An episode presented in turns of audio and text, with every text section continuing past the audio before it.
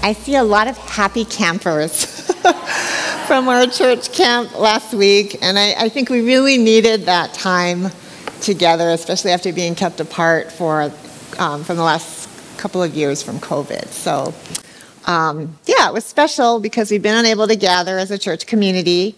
And for those of you who couldn't make it, um, and those of you at home that I'm talking to too, I'm quite sure there will be another opportunity. And I'm not even a camper, and I'm saying that. So, um, so Camp Wellspring came at the right time, as we've been in our sermon series on the Book of Galatians, where we see a community. Only in Galatians, they are a community that is not in unity with each other. Being a community in community is tough. You kind of have to get along enough to live amongst each other, and the people of Galatia were not. Theirs was a community of exclusion and legalism and paganism, and you enter now with the Apostle Paul on a mission from God to set them straight as we move through our sermon series, there's been a little bit of incongruity in between our sermons. Um, we had a guest speaker, we had Keith Hamilton come, and then last week we had our church camp. So I want to refresh your memory a little bit, um, which I totally needed to do in preparation for today anyway. So we're walking through the Apostle Paul's letter to the Galatians, where we find a frustrated and impassioned Paul who is determined to set the people straight about what? Well, this is a debate between Gentile Christians who are uncircumcised and Jewish Christians who are circumcised, and whether or not the uncircumcised are included as God's people. I'm really giving you like a summary here. So while the Jewish Christians have and continue to follow the laws of the Torah, which mandate circumcision and other Jewish laws, Paul's argument is that the cross of Christ and the gift of the Spirit mean that the Jewish laws are no longer needed for salvation and belonging in the family of God. Now, over the last several weeks, our preaching team has helped us to understand that we all belong to a new family of God based not on our works, but on our faith in Christ. And yet, Paul has to continue convincing the people that the family of God is inclusive, open to all who know and love God. And we get that blessing and gift freely when we acknowledge that Jesus, the Son of God, died on the cross so that we may be reconciled to God and become new creations in Christ. As part of the family of God, we can experience a new world and a new way as new creations. So, where did we leave off after Pastor Dan's sermon? He preached that we become a new kind of family where all believers belong at the same table regardless of differences, where the circle of unity becomes ever wider, and we get to be part of the story of God's renewal. I'd like to say that he wrapped things up so that I could tie a nice bow around it and present it to you, saying, We're done. But there's three more chapters to get through. And Paul still has some things to say. And that's where we begin today, where our two scripture passages come from Galatians 4 and 5. This is a book that is complicated and it feels long winded. And if you heard David Buchanan preach um, his sermon a few weeks ago, I was relieved to hear him say, and he referenced from the Bible, that Paul is not an easy guy to understand. He says a lot, even too much for me to sift through at times. But as he explains the premise for salvation through faith and grace, through Jesus and the Spirit, he is defending the cause and the case for freedom in Christ, which is our focus today.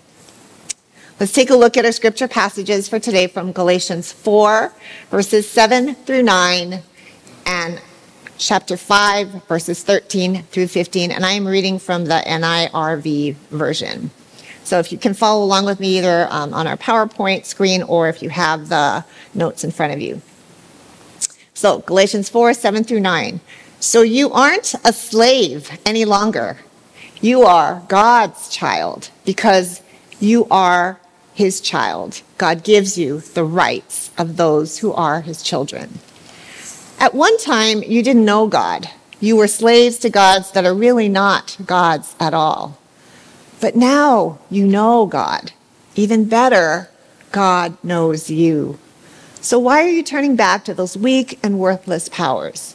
Do you want to be slaves to them all over again? Second scripture passage for today comes from Galatians 5, verses 13 through 15.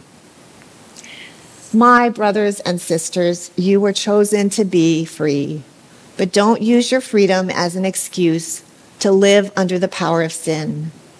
Instead, serve one another in love. The whole law is fulfilled by obeying this one command love your neighbor as you love yourself. If you do or say things that harm one another, watch out. You could end up destroying one another. This is the word of the Lord. Thanks be to God. So, looking at our first scripture passage, why the reference to being a slave? What changed to make us a child of God? Paul is testifying that Jesus' death and resurrection made the world a fundamentally new place. And by the blood of Jesus, we are already a new creation in this fundamentally new place that we'll call the kingdom of God. But it will not be fully realized until Christ returns. It's us sitting in the already but not yet stage. So while we are reconciled in our relationship with God through Jesus' death, the hope is that we are continually on a journey of transformation until the day comes. And this transformation is really a gift, even though it takes a lot of work. As believers, we are given freedom to be in Christ as we go through this process with Christ of becoming more like Christ in mind and body and spirit. When making reference to being a slave, Paul is asking the people of Galatia to remember where they came from, not really knowing God, following a set of rules that bred discrimination and division, one that was about rituals and not relationships, especially with God. But Jesus incarnate changed all that. The world got to know a person in the flesh, human, but also divine, whom when he left us, he would release his spirit to continue working in the hearts and lives of people, to do the inviting and the building and the transforming, moving us closer to God's kingdom. The way the Jewish people had been living out their faith was very legalistic and ritualistic. Paul's reference to being a slave is in reference to the former ways before Jesus came and the Torah that was Israelites' handbook on how to show devotion and obedience to God. But Jesus and the Holy Spirit changed all of that, offering all of humanity a place of belonging as a child of God with inheritance rights to his kingdom and personal relationship in his knowing you because you now know him. This is Paul's plea not to be deceived into going back to old ways and laws. But change is hard, isn't it? This would require deconstruction of their mindset and their beliefs. When Abraham asked God who his heirs would be, God promised him generations of heirs. And now that Jesus had come to save the world, everything changed. Suddenly, all Jews, Gentiles, multi races, and ethnicities could become heirs. Paul is proclaiming the updated version of Exodus. He looks directly at the people, saying, You are no longer slaves, but a child of God. And God loves you so much that he wants to free you to be the person that he made you to be. This new and abundant life comes from freedom in Christ that Paul is paradoxically contrasting with slavery. So, you ready for sermon point one? Okay. Freedom to be in Christ requires, number one, my identity and belonging be anchored in Christ. That my identity and my belonging be anchored in Christ. Kelsey, you aren't a slave any longer. Julie, you are God's child. Daisy, you aren't a slave any longer. Keith, you are God's child. Because you are his child, God gives you inheritance rights to his kingdom. Something special and significant that only God can instantly make happen when you proclaim him as your Lord and Savior. All of us have earthly parents but rights of inheritance are not guaranteed. While it doesn't happen often, a child can be written out of their parents' inheritance. Not so with God once you belong to his family. Our society's own inheritance protocol are very legalistic. You need to be legally adopted to automatically inherit from an adoptive parent. Stepchildren, unmarried couples, Hanai kids, pets, out of luck unless you put it in writing. Not so with God. You instantly become a part of his family by being written into God's heart. So, speaking of family, um, I was gone for um, a week, a few weeks ago, and Nathan and I, we're a blended family. And he has two daughters of his own, and I have my two grown children, a boy and a girl and an adopted dog named Sparky. And two weeks ago, Nathan and I returned from a vacation to Washington State, mostly to see my kids, but also taking Sparky on his very first trip on the airplane. He looks so happy, doesn't he? I'll put in a plug for Alaska Airlines. They were great. it was an adventure, and Sparky did really well. Not a peep or a bark on the plane ride. You wouldn't have even known he was there. Our main goal was to allow time for the kids to be with Sparky because they hadn't seen him for a while. And here are some photos of Sparky reunited with my son Rylan and his girlfriend. When we got to Seattle, um, we met up with them. Sparky was delighted. Um, this is a friend of mine um, that in my cohort for seminary, and Sparky always shows up on the Zoom screen, and so she got to meet him too. We drove on a five hour road trip to Walla Walla to see my daughter Jensen, Sparky slept most of the way, as you can see. and it was parents' weekend for college, and Sparky loved the expanse of grass and playing ball and the long naps as we drove and just making and meeting new friends. it was a great trip. And of course, I always love seeing my kids. And now that they are grown adults and time passes between our visits, I have to say I do see noticeable changes in growth, in their independence, and in their maturing. So my son Rylan graduated in uh, June and from Seattle U, and he's now in the process of applying to law school. Something that I will admit I was a little skeptical about when he told me his plans. Um, yeah, go figure. I think it's because law school was traumatizing for me. it was the longest three years, mainly because I was there to live out, I think, my dad's expectations and dreams for my life. And also because I knew I didn't really fit into that. I wasn't really anchored in the law school community. I felt different, and I think I was different. I didn't fit the stereotypical law school student image really intense, really smart, overconfident, highly motivated, and Okay, and that's that's not me now. I'm talking about the other, the, the stereotype. And because I was on the mainland, there were people of multi-ethnic, multicultural, and mostly anti or non-religious people.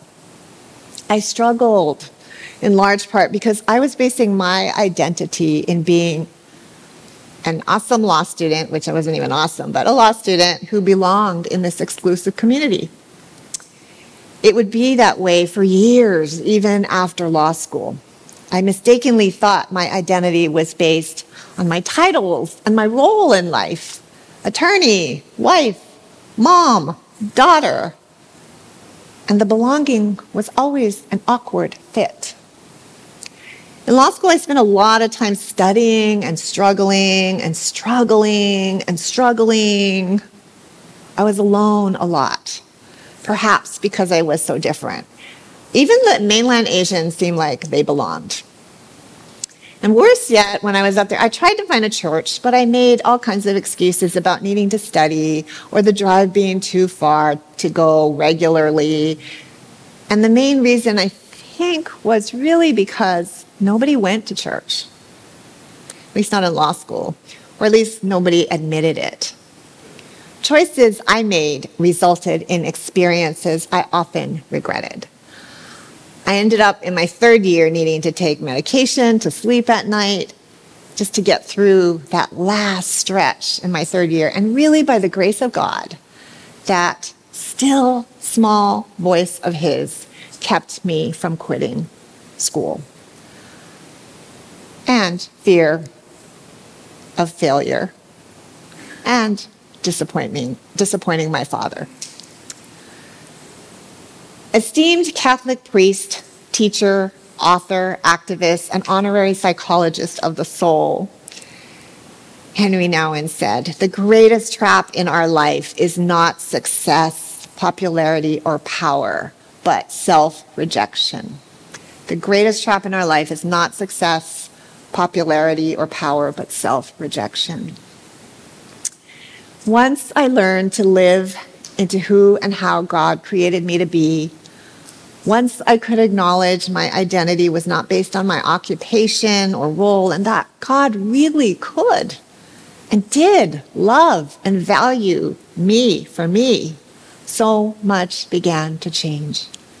Once I learned to be okay with myself and to be able to love myself, I found freedom to be in Christ. Freedom in Christ lifts the pressure to conform and invites you to transform. I'm say that again. Freedom in Christ lifts the pressure to conform and invites you to transform. Do you ever feel like you can't be you, the true you? Perhaps because you are different from others, or you don't qualify by their standards? Identity and belonging in Christ are at the heart of being freed to live in the fullness of God and all that He has to offer. For some like myself, it was this long process of believing it. But God will wait for you. And when you believe this and take this to heart, you begin to fully live into God's kingdom here on earth, full of joys, also still full of hardships but never alone again. Does it mean life gets easier? Not necessarily. As long as there are temptations to lure us into captivity, like money and status and work, and power and idleness. Even more so, our identity in Christ has to be strong enough to withstand the temptation. In Paul's day, it was being held to requirements of the Torah and circumcision. What is it for you? What holds you captive? And here's where we jump to chapter 5. Paul is addressing the legalism and the way of thinking that you earn your way into heaven through good works, which also includes the circumcision part, and also addressing factionalism. There is social, cultural, and political pressure in Galatia influenced by the Roman government and Paul sees the threat of division and he emphasizes unity by reminding them that the underlying cur- current must always be a mutual obligation of love towards one another. While Paul emphasizes that circumcision isn't necessary anymore, keeping God's commandments, most importantly, to love is. The fact that Paul has to mention not to harm each other that means physical, emotional abuse and violence were actually happening then. People were harming one another. Hear this though God chose you to be free. And yet, freedom in Christ, it does come with responsibilities that are not meant to hinder or to limit us, but to help to transform us on our sanctification journey as believers. As we live out our lives, freedom to be in Christ requires, number two on your sermon notes, that my life choices and life experiences be shaped with Christ. My life changes. Oh, sorry, should be. I wrote it wrong, didn't I? Well, it says life changes, and it should say life choices. sorry. And life experiences be shaped with Christ. Thanks, Karen. It is God who gives us this freedom. How can we not remember him and invite him to share our life decisions and experiences if we are going to be open to transformation work that he wants to do in our lives to help us to become better people? I've made some very bad, very poor choices in life.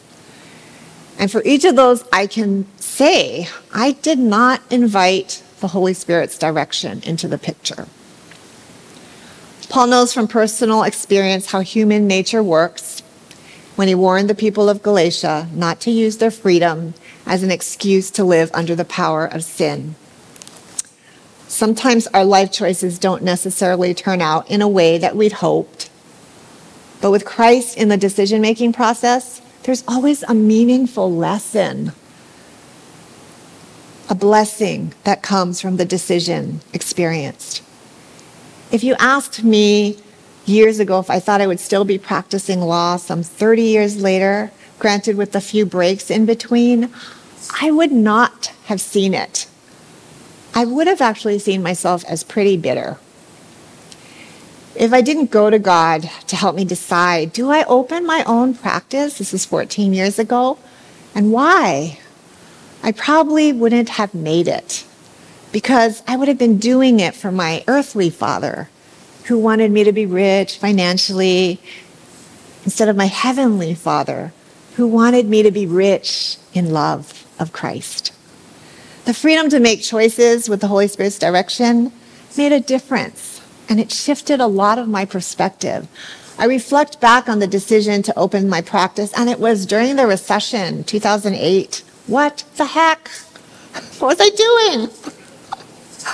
But I already knew that God had intended for it to be a practice with a missional work mindset, helping those who needed it when the situation arose. And it's been 14 years, and although my, my body and my brain get tired faster, there's been a richness of life experiences, relationships that I've built with some of these clients, families that I've ended up counseling, not just about their estate, but for some, having some really deep conversations about the pain from strained and broken relationships with their children, their siblings, their parents. God has shaped my law practice into truly a fulfilling ministry. And I know He's doing that in your work too, when I hear stories um, about your vocation that God's called you to. He can do that when we invite Him into the process of shaping our life choices and experiences. Paul, right? He was a great example. He underwent major transformation as Saul, a Pharisee, and a persecutor of Christians. He became Paul, an apostle, a defender, a crusader for Christ. And it was because God was so present and influential in Paul's life that he would be able to endure serving tirelessly, traveling from place to place in vast regions, spreading the good news, enduring imprisonment, torture from the early church. Chains and jail cells could not prevent Paul's freedom in Christ. Doing that which Christ called him to, and also living into who Christ called him to be, that's freedom. Just my opinion, but regardless of how hard the work might be, when you and I are doing something that Jesus calls us to do, and we're being open to his shaping us and transforming us in the process to be more of our genuine self. It is freeing and it is empowering at the same time. Last point freedom to be in Christ requires, number three, my responses and my reach be loving like Christ. My responses and my reach be loving like Christ. When there's certainty of belonging to a family that doesn't play favorites or judge or isn't a competition, but instead we are all loved equally and accepted where we're at in life, it really lowers the fear and the insecurity factor. It eliminates the barrier to being present to God and one another. It creates space to help shape our growth and maturity. Only then are we able to look at each other and see beauty inside and out. So, another quote from Henry Nouwen Community is the place where the person you least want to live with always lives.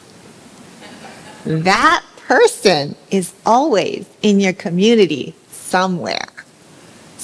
In the eyes of others, you might be that person. Oh, that's pretty sobering, huh? Ouch. Have you ever judged or been judged on the basis of your race or your ethnicity or the complexity of your physical and psychological challenges? Or for the culture and the traditions practiced? Or for just diversity in your personality or uniqueness of your sexual orientation? Unfortunately, that's our history. And especially in the church with the big C, in my seminary classes, I am consistently being challenged to awareness of the diversity of history, voices, faces, cultures, beliefs, and experiences through this curriculum that is set up for us, but mostly in my cohort community. I grew up here in Hawaii somewhat sheltered, oblivious to the injustices experienced by brothers and sisters of color that were watered down in my history textbooks. Disability and LGBTQIA were not talked about. I am learning so much in light of, in the light of God's truth, of more awareness, righting wrongs, and learning to be better together as a community. What does that look like? To be better together as a community. Well, certainly not to let legalisms and differences that Paul was trying to address be a barrier to learning how to live together. What would it look like to be people of a beloved community where the person we least want to live with always lives? Who would that be in your life? my mind fights back with, that sounds like a lot of work. But Jesus' voice and example say, everyone is worth the effort because you are worth the effort. Both Henry Nouwen and Martin Luther King Jr. talked about this beloved community that comes from Matthew 3, verses 16 through 17, when Jesus was baptized. And as he came up out of the water, the Spirit of God descended on him like a dove, and a voice from heaven said, This is my Son, the beloved, with whom I am well pleased. Martin Luther King Jr. talks about the beloved community being a prescription for a society that is based on the pillars of social justice. Opportunity for all without regard to race, religion, etc., and of course, love for one another, whom we are seeing as different from us. Discrimination and prejudice are illegal. Inclusive love of self and others is the mission. Nouwen urges us to resist self rejection because God does not want to, God does not create junk. He didn't create junk when He made you. Many of us have read and been fed by Henry Nouwen's books right? He exemplifies a great example of someone who is able to live with a sense of freedom in Christ, to respond and to reach others like Jesus. And yet, because he was gay and aware that not everyone could accept him and his powerful teaching, he held that in a closed circle, a smaller, beloved community. He was gay and he loved God, living his best self to honor him and still reach for the forgotten and the unloved with Christ's love.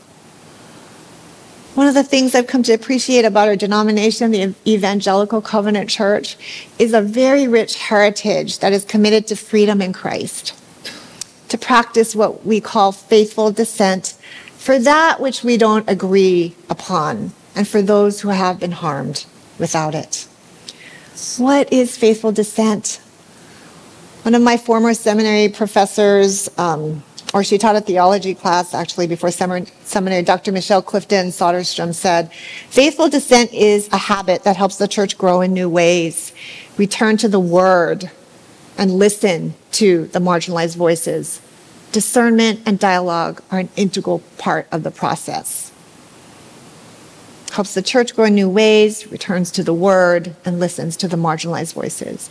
It is no secret that the church has been complicit, if not historically a party to racial injustice against persons of color, especially those who are black. I'm sure you aren't surprised that injustices against equality of race and gender have caused many to be hurt and even turned away from God. As I put this out for all of us to consider, let me just clarify that. I said that wrong um, that injustices against equality of race and gender have caused many to be hurt and have even turned people away from God. Okay, that's what I meant. As I put this out for you to consider, I'm not asking for your stance or your position on these matters. That is not what I'm doing. What I'm preaching to you is love. Loving your neighbor as yourself loving your neighbor as Christ would love them regardless. Period. Sometimes that means we do need God's help to respond and reach as Jesus would, and that's okay. That's part of the sanctification journey. Learning how to be with each other, love each other, listen to each other, and live freely in Christ. We're all on the same journey. Friends, we've been at a critical juncture for some time. The reality is that many are hurting and deceived. And our response to people who are struggling with feeling outcast and oppressed, it needs to start with listening to those who we are called to love. Not listening to be swayed or to sway one another, although that could happen, but listening to understand and learn and be part of a beloved community that speaks truth and kindness I realize that this may seem like I'm oversimplifying what is completely inconsistent in your mind with God's truth. But what's at stake is far greater than who is right and who is wrong. And this holds true especially with our communities, LGBTQIA, those who have been subject to racial discrimination, it's going to become more and more common to know someone who has sexual identity issues, who is the son, the daughter, the parent, the sibling, the niece, the nephew, the friend of a friend. What is at stake is our failing to convey God's love through his son Jesus and dishonoring the name and mission of our all loving God because we fail to admit that we all have a long way to go in learning how to love Jesus' way. And then another beautiful soul turned away from knowing Jesus. I hope you'll take some time this week to reflect on the questions in your sermon notes. I know it feels somber, and everything in me wants to end on a high note with less bristle and prickle as you hear these words today. But if we only come to church to hear a message that makes us feel good about ourselves every Sunday, we run the risk of going backwards and becoming insular, exclusive people of flesh and not of faith. And God designed us all to be better than that. Amen? Are we, amen? Freedom to be in Christ means we can respond and widen the circle of God's love for people. We can love our neighbors as we love and value ourselves and the person God has created each of you to be. This was a lesson that Paul was desperately trying to teach his fellow brothers and sisters to let go of being exclusive and draw closer for the sake of being inclusive. Wellspring has felt the tension due to the pandemic of receiving new life into our church. A good number of families that have attended in person when it became safe to open up again came. And a lot of other people that have been here for a long time, well, we just didn't recognize each other, right? There were new faces. And some of that was unsettling, right? We were a new, kind of a newly shaped community.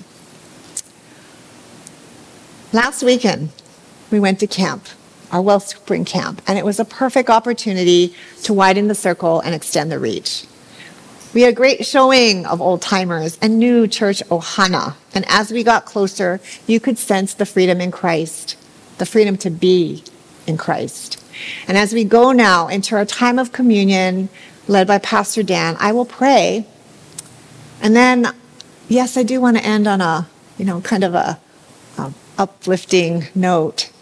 Um, we have an awesome video that Pat Pye, our media and technology director, put together for us on very short notice. So may these pictures and the memories that come with it of our time as community serve as a reminder that all are welcome to God's community in Christ, with Christ, and like Christ. Let's pray. God of grace and mercy, God who saves and heals, God of forgiveness and love, may we continue to move forward with wisdom and discernment, seeking you always in who we want to be about. And that is you. We want to be about you. Remind us of our identity in you and that our belonging to you is forever. And as we wait in this in between time, may we be brave to grow ourselves to become more Christ like in our minds, our behaviors, and our hearts. May we be open to being shaped by you and your love. May we remember that we were all outcasts at one time or another, and you came to rescue us. You sacrificed your one and only Son to reconcile us to you. And all because you loved us and you wanted a world of good and kind, of mercy and grace. Lord, empower us to be courageous in our responses and reach, not to speak condemnation or judgment, but to listen and understand with the heart of Jesus. Because of you, we are free to be who you made us to be in Christ. What a precious gift. May we protect the sacredness of your love and our relationship with you by the power of the blood. Amen.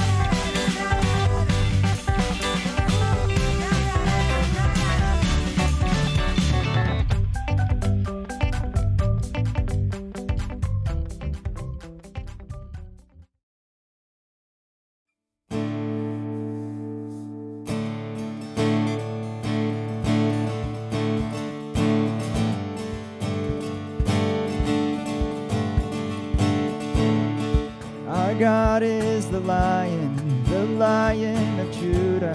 He's roaring with power and fighting our battles. Every knee will bow before him. Our God is the Lamb, the Lamb that was slain for the sin of the world. His blood breaks the chains. Every knee will bow. If there's anything I can start off with, um, it would be the power of forgiveness. The power of forgiveness.